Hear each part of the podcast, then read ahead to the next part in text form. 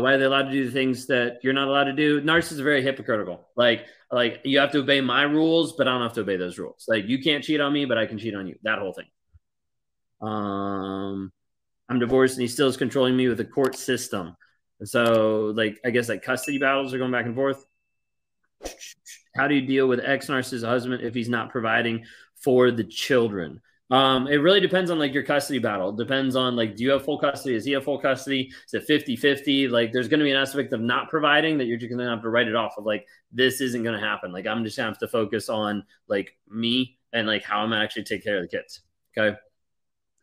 Um, how can you make them feel shame? They already feel a lot of shame. You're not going to really make them feel more shame.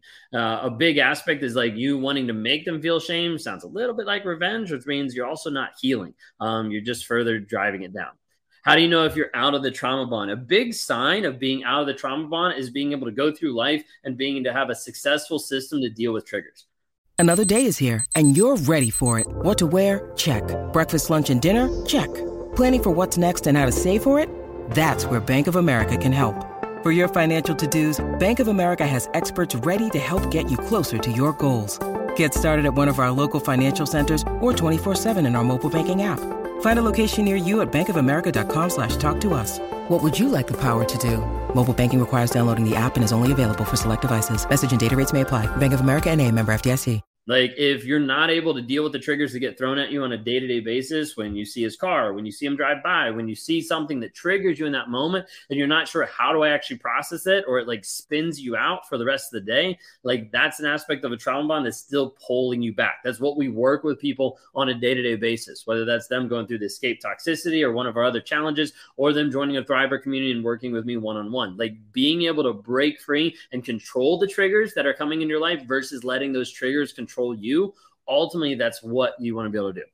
When you say they already feel shame, what do you mean? So uh, the underlying aspect of narcissism is shame avoidance. So a narcissist wants to be able to avoid shame at all costs, even if that means running over you in the process, even if that means hurting you, even if that means damaging you, doesn't matter. They're at least trying to avoid themselves. Like at least I'm not the one that got hurt, even if it's you it also goes back and forth. And this is the part that gets people really confused sometimes. Like it doesn't logically make sense. Okay. Just set that out so everybody knows. Okay.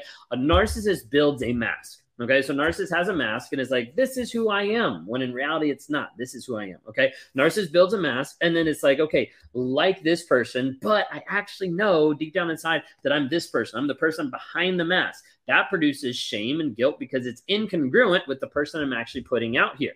Okay. But the problem is then with the person putting out here, it invokes more shame and it goes cyclical. Okay. There's also shame of like, I'm a bad person because of what I did, how I treated people. There's things like that, minuscule, like really small. A lot of times that's guilt, compartmentalized, move to the side because don't want to deal with it. Okay. Um, let's see.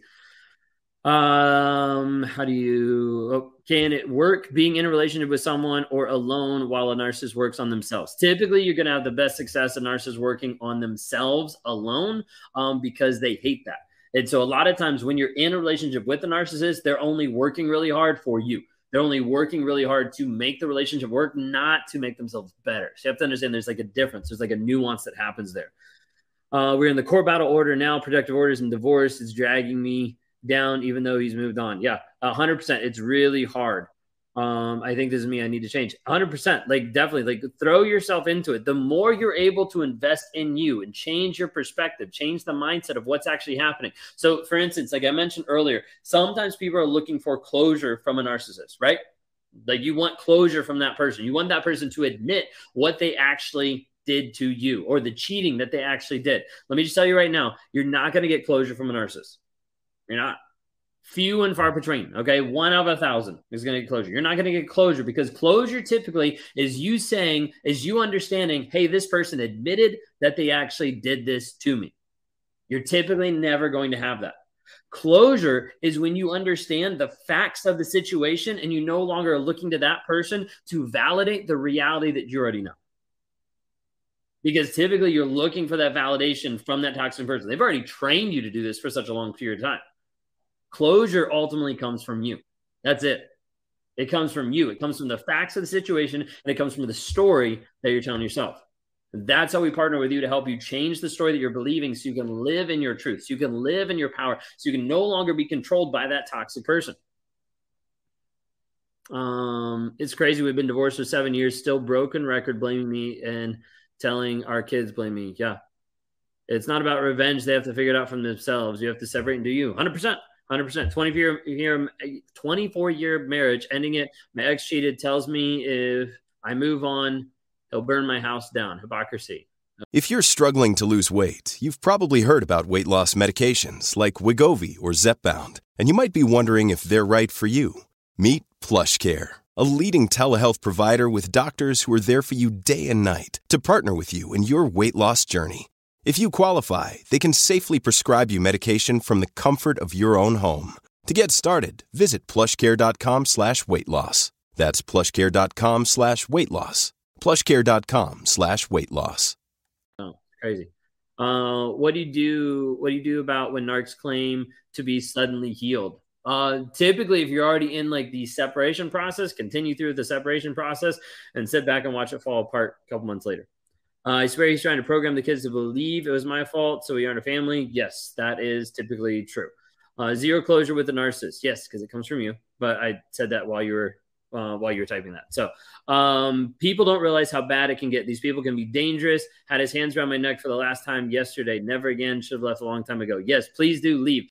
You need to understand that if that person has put their hands around your neck, they are 750 times more likely to kill you. Period. Like they've already experienced that control of your life, of your finances, of everything about you. Now they just experienced control over your life.